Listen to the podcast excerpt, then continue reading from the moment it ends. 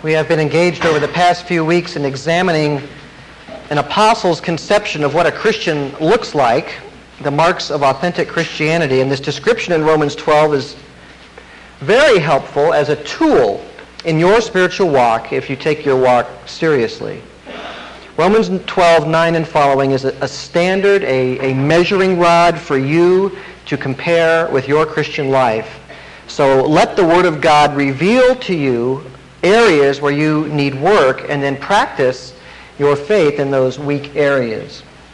Verse 9 says, Let love be without hypocrisy. If you're failing to love as Christ did, and I think most of us probably do somewhere, study love in the Bible as it appears and reflect on God's love and then pray and to rid your heart of obstacles to love like bitterness and jealousy and self-centeredness and strategize ways to love indeed to do what's best for those who you are called on to love.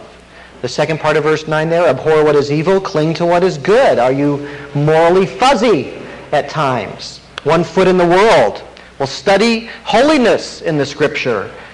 Reflect on God's utter and complete hatred for sin.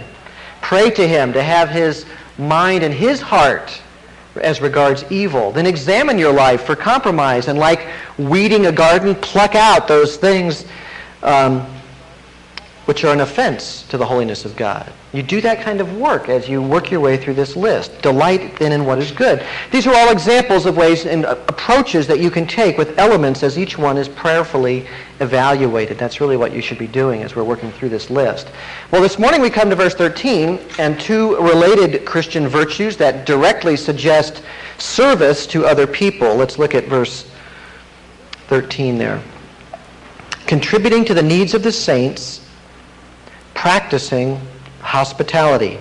We'll just stop right there. That's our text for today. Uh, there's much more here than just helping your na- neighbor dig a ditch or something, which is a nice thing to do, but this is a little beyond that, I think. There exists, in fact, a, a whole theology behind these actions, a theology regarding wealth and our possessions, a theology regarding personal items, a theology of understanding what a Christian's role is in the world. Foundational, as we've discussed many times, but I fear life often crowds it out of our minds, is the idea that we are ambassadors of heaven. We are ambassadors of God's kingdom in a foreign land, a strange world. That's our job in the world. God loves the wretched mass of humanity of which we are a part.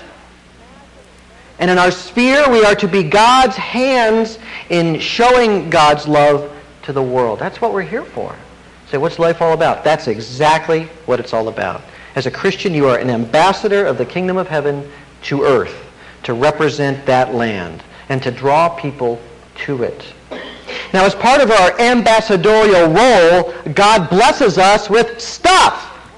Mammon is the old English word. Shelter, food, money, clothes, toys, all that kind of stuff. He provides especially for us, a bounteous and wealthy nation where we can earn much more than we need.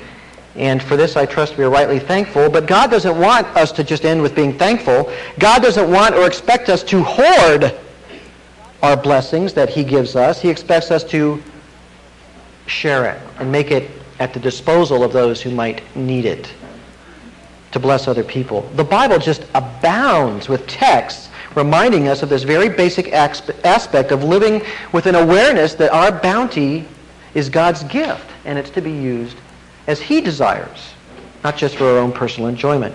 Deuteronomy chapter 8 in the law of Moses, just as the people were preparing to enter the land of Canaan as God's gift, Moses warns the people. And in verse 11 of Deuteronomy 8, he says, Beware! That's a warning. You have to perk up your ears when somebody says beware. Beware of what? Beware lest you forget the Lord your God by not keeping his commandments and his ordinances and his statutes which I am commanding you today.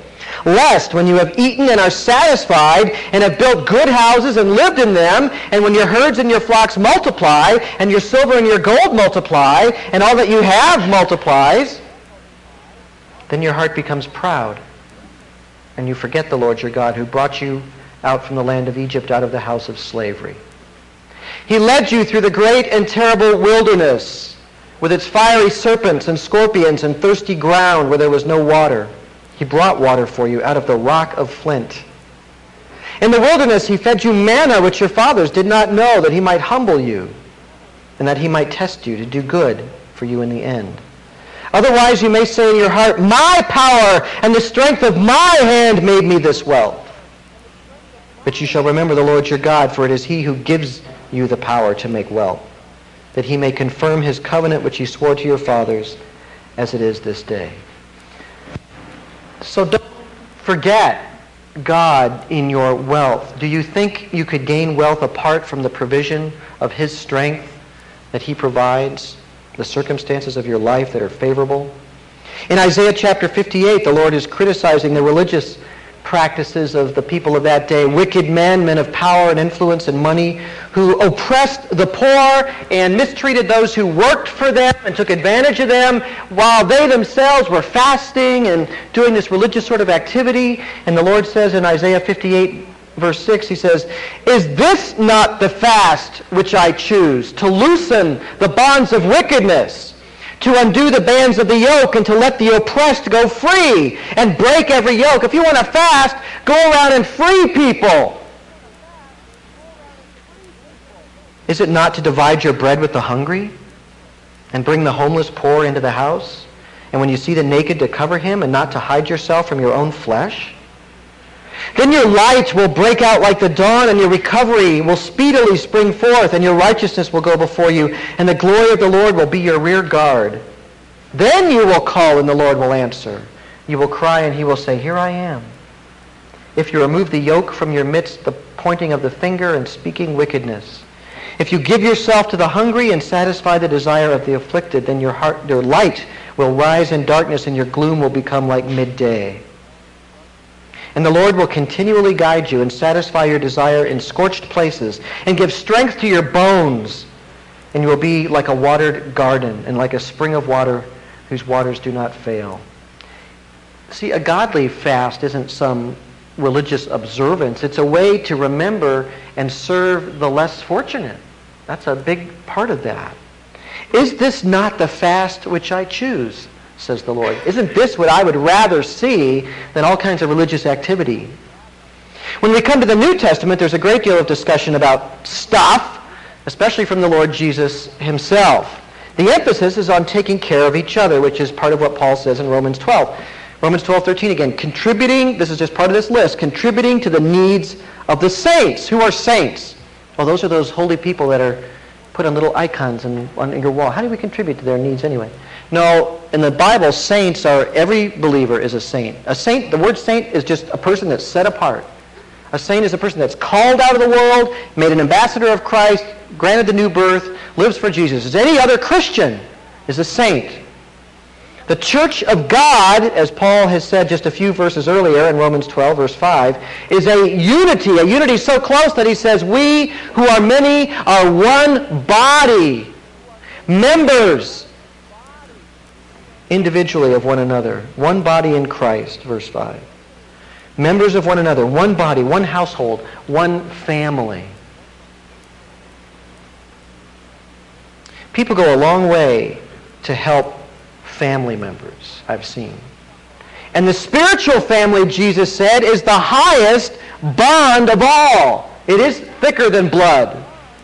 Spirit is thicker than blood because spirit lasts forever. And when we have a spiritual union in Christ, that is a stronger bond even than family.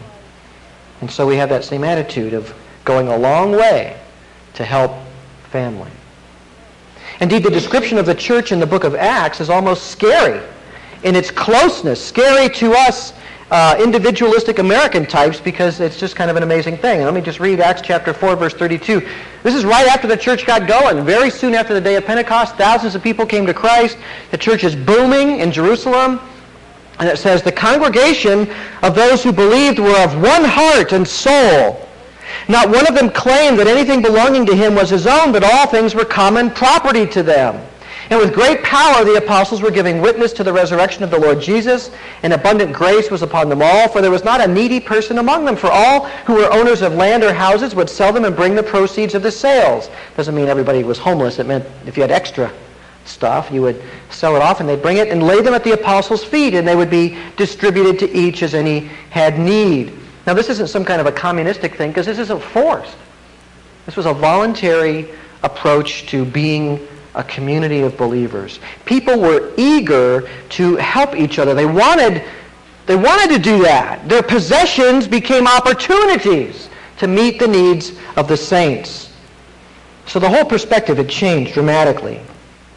Brother, you need this? You can have it. It's yours. The congregation of those who believed were of one heart and soul, Luke tells us. It's a wonderful description of how life, new life in Christ expresses itself in the real world by transformation. People aren't often actually like this. But here are thousands of people of one heart and soul. Genuinely, it's a, it's a mi casa es su casa thing. It's, you know, it's my house is your house. That kind of a, a deal. Come by. If you need a place, come by. There's an interesting passage in Hebrews chapter 6. Let's turn over there. Now, Hebrews 6 is typically known for the scary part, its description of what happens to apostates, false professors, who fall away from the faith. In verse 4, he says, um, in the case of those who have once been enlightened and tasted of the heavenly gift and been made partakers of the Holy Spirit and have tasted the good word of God and the powers of the age to come, and then have fallen away, it is impossible to renew them again to repentance, since they again crucified to themselves the Son of God and put him to open shame. Now, there are people who, by all appearances, are genuine Christians. They enjoy the blessings of being in the Christian community. They're taught the Word of God. They have seen the transforming power of God in other people. And then they walk away, usually to do some sin, which they prefer over the Lord Jesus Christ. In verses 7 and 8, he uses an analogy from farming. The Bible often talks about fruit, um, vegetation, as a uh, outgrowth of the Christian life, you know. Verse 7, he says, um, For ground that drinks the rain, which often falls upon it and brings forth vegetation, useful to those who, for whose sake it is also tilled, receives a blessing from God. But if it yields thorns and thistles, it is worthless and close to being cursed, and it ends up being burned. Now, verse 7 there, for the ground drinks the rain which often falls upon it. The rain here probably represents the goodness of the Christian experience in the church. He's drawing off what he just said in verses 4 through 6. So the, the love, the support, the hope, the unity of the body, the, the Word of God, the experience that produces vegetation. But in the parable of the soils, it's much like that. Different soils produce different results. You may remember that story Jesus told that different kinds of soil, when the Word of God fell on it, they made different things. Only one soil was fruitful. And that's the kind of situation you have here. The ground that drinks the rain, the benefits of the Christian community that falls upon it and brings forth vegetation useful to those for whose sake it is also tilled, receives a blessing from God. But if it yields thorns and thorns and thistles, it is worthless and close to being cursed and is burned. Sometimes the rain of God's blessing actually draws out and exposes a wicked heart which does not appreciate any of the blessings of knowing Christ, but prefers the world because that person is of the world in their heart. Thorns and thistles are the fruit that comes from a life like that. Now, all this is just setting up what I want to show you in uh, Hebrews chapter 6. The thorns and thistles life was not the case for those to whom the writer of Hebrews wrote the letter. In other words, he's looking at them, and although he's saying this, he's saying, but that's not you. That's not you. The folks he is writing to evidence their salvation. There is visible evidence of their salvation, genuine fruit from the life of Christ within. Look at verse 9. He says, But beloved, we are concerned of better things concerning you and things that accompany salvation, though we are speaking in this way. These are things that belong to salvation. What things are they that he is talking about that actually comes along with salvation? Verse 10. For God is not unjust so as to forget your work and the love which you have shown toward his name. How? In having ministered and is still ministering to the saints. They have shown love towards God's name by ministering to the saints. The same idea we have in Romans 12, 13. Work and love in service of the saints. Notice the emphasis of these texts on service to our fellow Christians. It's not that we should neglect being kind to all men, but there is a familial bond that makes our brothers and sisters in Christ a priority. That's made very clear in another important text. Just back up a little bit to Galatians chapter 6. Let's look at that. Excuse me. Galatians chapter 6 flows out of the end of chapter 5. And in chapter 5, Paul offers us a description of the fruit of the Spirit. If a Christian is walking by the Spirit, what will be manifested? Love, joy, peace, patience, kindness, goodness, faithfulness, gentleness, and self-control. In chapter 6, then, Paul begins to explain how that fruit of the Spirit works out in dealing with our fellow Christians. First, it means loving confrontation, chapter 6, verse 1. Brethren, if any man is caught in any trespass, you who are spiritual, restore such a one in a spirit of gentleness, each one looking to yourself, lest you too be tempted. Bear one another's burdens, and thus fulfill the law of Christ. There aren't many favors you can do for somebody that would be greater or more important than turning them from an evil path, because that will lead to their destruction. So if you can do that for somebody, you're doing them great service. You're being very gracious and kind. Bear one another's burdens. That's how you fulfill Jesus' commandments to love one another. Let's skip down to verse 9. There's more here. Verse 9, let us not lose heart in doing good, for in due time we shall reap if we do not grow weary. That's very similar to Romans chapter 12, verse 11. Not lagging behind in diligence, fervent in spirit, serving the Lord, right? Now, here in Galatians 6, 9, it says, let us not lose heart in doing good. The objects of our good are described then in the next verse, verse 10. So then, while we have opportunity, let us do good to all men, and especially to those who are of the household of faith. There is our priority in our balance. Do good to all men, but especially to those of the household of faith. When we put all this together, what do we see? All these texts we've talked about this morning. We see the church as God's chosen and perfect place to practice the Christian life and Christian virtues. Churches are, after all, made up of rather imperfect and often needy people. Needy in different ways. Some people are needy for material help, sure, but also needy for companionship, needy for encouragement, needy for someone to lean on in a time of crisis or weakness. People need prayer support and all kinds of simple kindnesses. That's not the sort of thing that goes on when there's no love that contributes to the needs of the saints, no commitment to serve God's people.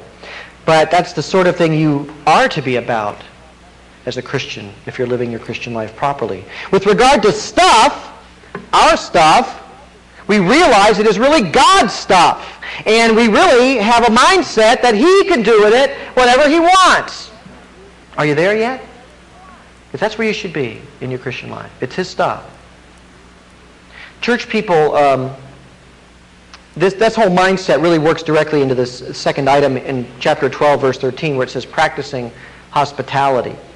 back in Romans, Romans 12, 13. Contributing to the needs of the saints, practicing hospitality. Hospitality is one form of Christian service that was really important in the ancient world. Christians would travel uh, in ministry in the Roman world, communicating between churches, bringing letters or gifts, circulating the scriptures, um, going on missions trips, uh, bringing important news across the world. You know, they didn't have phones, they didn't have a regular official type postal service and stuff like that. Travel in those days meant a need for lodging because there were not a lot of uh, four-star hotels or even uh, Motel 8s. You know, there wasn't a lot of that kind of stuff around. There were a few inns, but not regularly. You didn't always find a place to stay in places, so uh, it was rather difficult.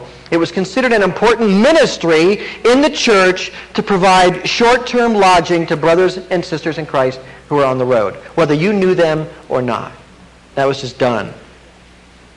Let's talk about the word hospitality as it is used in the New Testament. The word itself is a really interesting word. It's a Greek word, of course, being a Greek book. Philoxenion. Now, philo we've talked about a lot. What does that mean? Love, right? Like Philadelphia, the city of brotherly love. Love, brother, brother's love. Philadelphia. Xeno is a word that means stranger or foreigner. We still use that word today in English if you have a big vocabulary. You may have heard the term xenophobic, xenophobia. That is a that's sort of an unwarranted fear or hatred of foreign people, you know. You're so xenophobic, you don't like people from other lands coming here, that kind of thing. That's a that's a typical word you hear around. A distrust of strangers, a fear of strangers. So philoxenia is a love for strangers, to love strangers. Hospitality is showing love to people you don't know. Now, we think of hospitality as when your friends come over and you provide a nice little tea and stuff. That's not what the word means in the Greek. Love for strangers. Now, people who practice hospitality, providing lodging and care for those who need temporary accommodations, they need to have a godly focus. And they need to have a spiritual focus about stuff.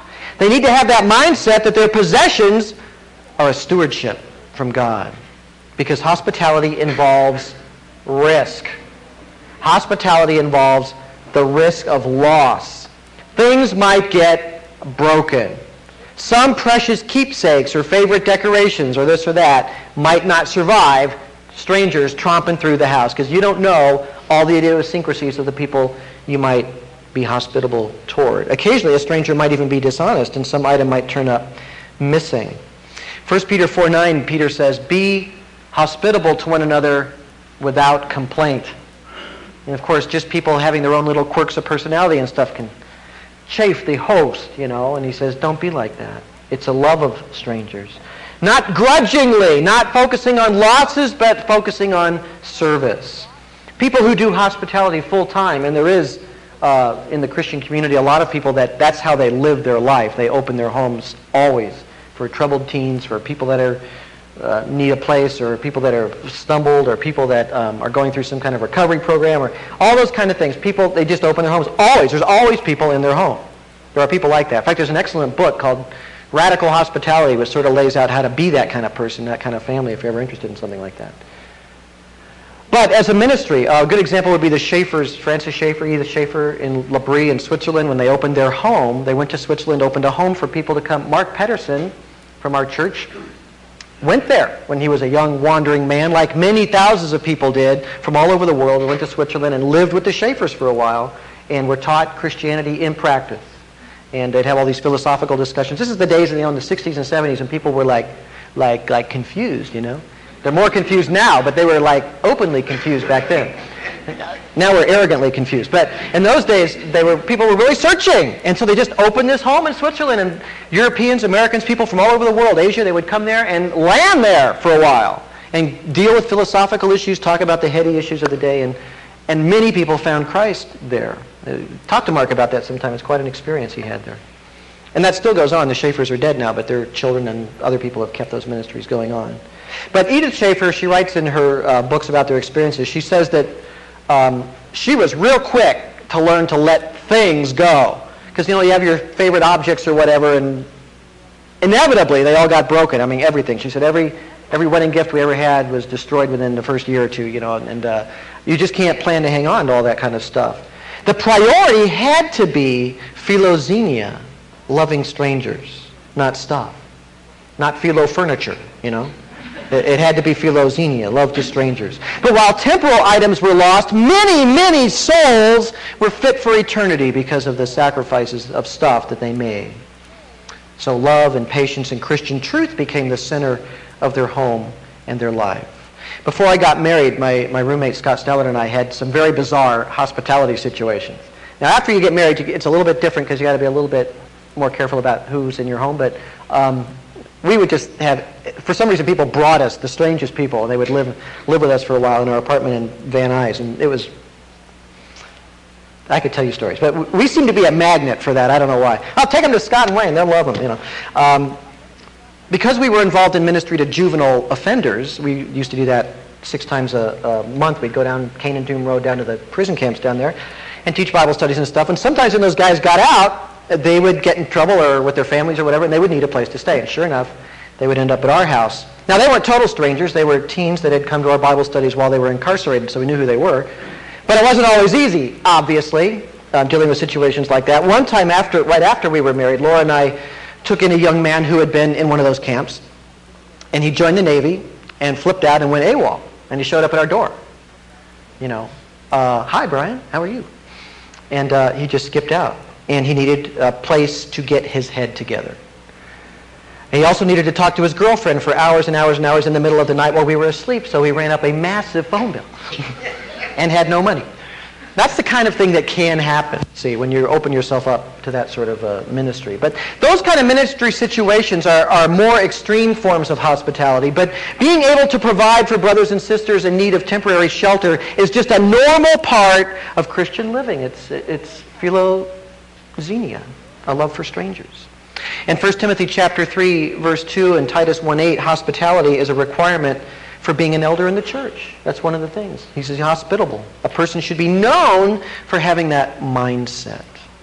The book of Hebrews adds some very interesting aspects to this as well. Hebrews 13:1 it says, "Let love of the brethren continue. Do not neglect to show hospitality to strangers, for by this some have entertained angels without knowing it." Remember the prisoners as though in prison with them, and those who are ill-treated, since you yourselves also are in the body. Did you catch that? Some have entertained angels unaware. Some of these brethren passing through might be angels in disguise. Now, I'm pretty sure this kid that had to call his girlfriend was not an angel in disguise. I don't think I've ever had an angel in my house, but um, except my wife. She's kind of an angel. But um, oh, sure. Two points. Okay. now that would be really cool to have one.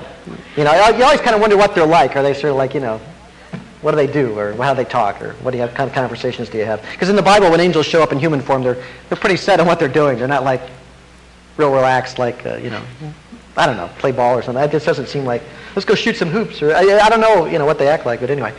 Um, it does say, though, that sometimes you actually might pick one up if you're, if you're open to that kind of thing, helping them on their way. Um, unless maybe Jerome, he could have been an angel because this is the guy that was off the street and he would stand in front of the mirror for hours and go, yeah, yeah, yeah, yeah, yeah, yeah, and pull on his beard. So he was talking to somebody. So he might have had angels or, or the other side, I don't know. Anyway, uh, he was an interesting character too. He was a homeless guy that when you cook hot dogs for him, he didn't want them because they weren't his brand. That was one of those kind of guys. Anyway, um, but hospitality is so much a part of what it means to be a Christian that Jesus includes it as a definition of those who belong to him, even in the great judgment. Let's turn uh, one last place to look this morning, Matthew 25.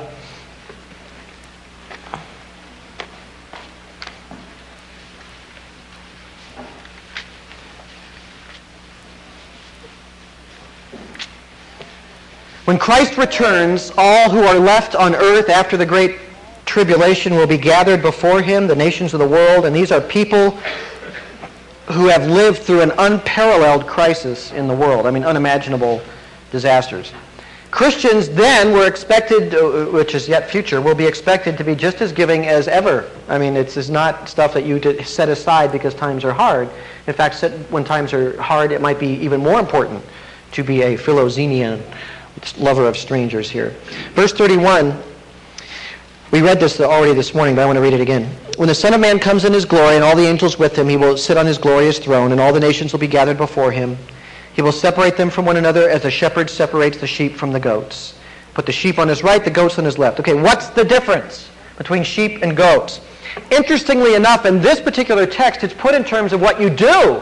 Now, we know that salvation is not by works because the Bible says that all over the place. But if faith is real, it does work. It does have these qualities that come forth in life. So it's fair for Jesus to say, you know, if I see this, you're a sheep. If I don't, you're a goat. And that's what he says. The king will say to those on his right, verse 34, Come, you who are blessed of my Father, inherit the kingdom prepared for you from the foundation of the world. What beautiful words. For I was hungry, and you gave me something to eat. I was thirsty, and you gave me drink. I was a stranger, you invited me in. Naked, and you clothed me. I was sick, and you visited me. I was in prison, and you came to me. And then the people say, well, we didn't see you. When was that? You know, were you sneaking around on earth? And uh, who did that? Did you do that, Charlie? No, I didn't do that. I mean, they're all, you know, and then he says to them, verse 40, I say to you, to the extent that you did it to one of the least of these brothers of mine, the saints. You did it to me. And then the people on this left, the goats, he sends them off into hell. And they say, well, wait a minute. When did we see you and not do that for you? And he says, when the, the, the needy person in, this, in the group needed something and you didn't do it for them, and you didn't take care of them, and you didn't care, says, that showed that you're not mine. You're a goat. You're not a sheep. See? So love and service define what it means to be in the flock, to be a sheep. Christianity is not a verbal acknowledgement of just some truth. It's truth in life. It's, it's truth in action. So loving fellow believers is what it's all about, even if you don't know them.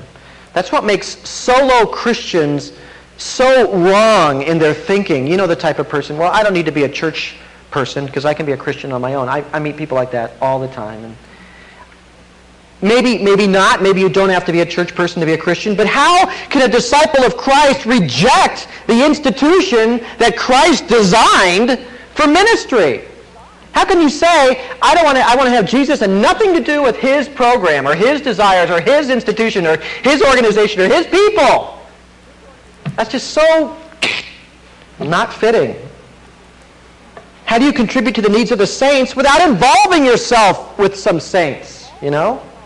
How do you serve when you're disconnected? How does a detached part of the body deserve, serve the whole body? If I cut my foot off, it might still be a foot, but it doesn't help me get around very much.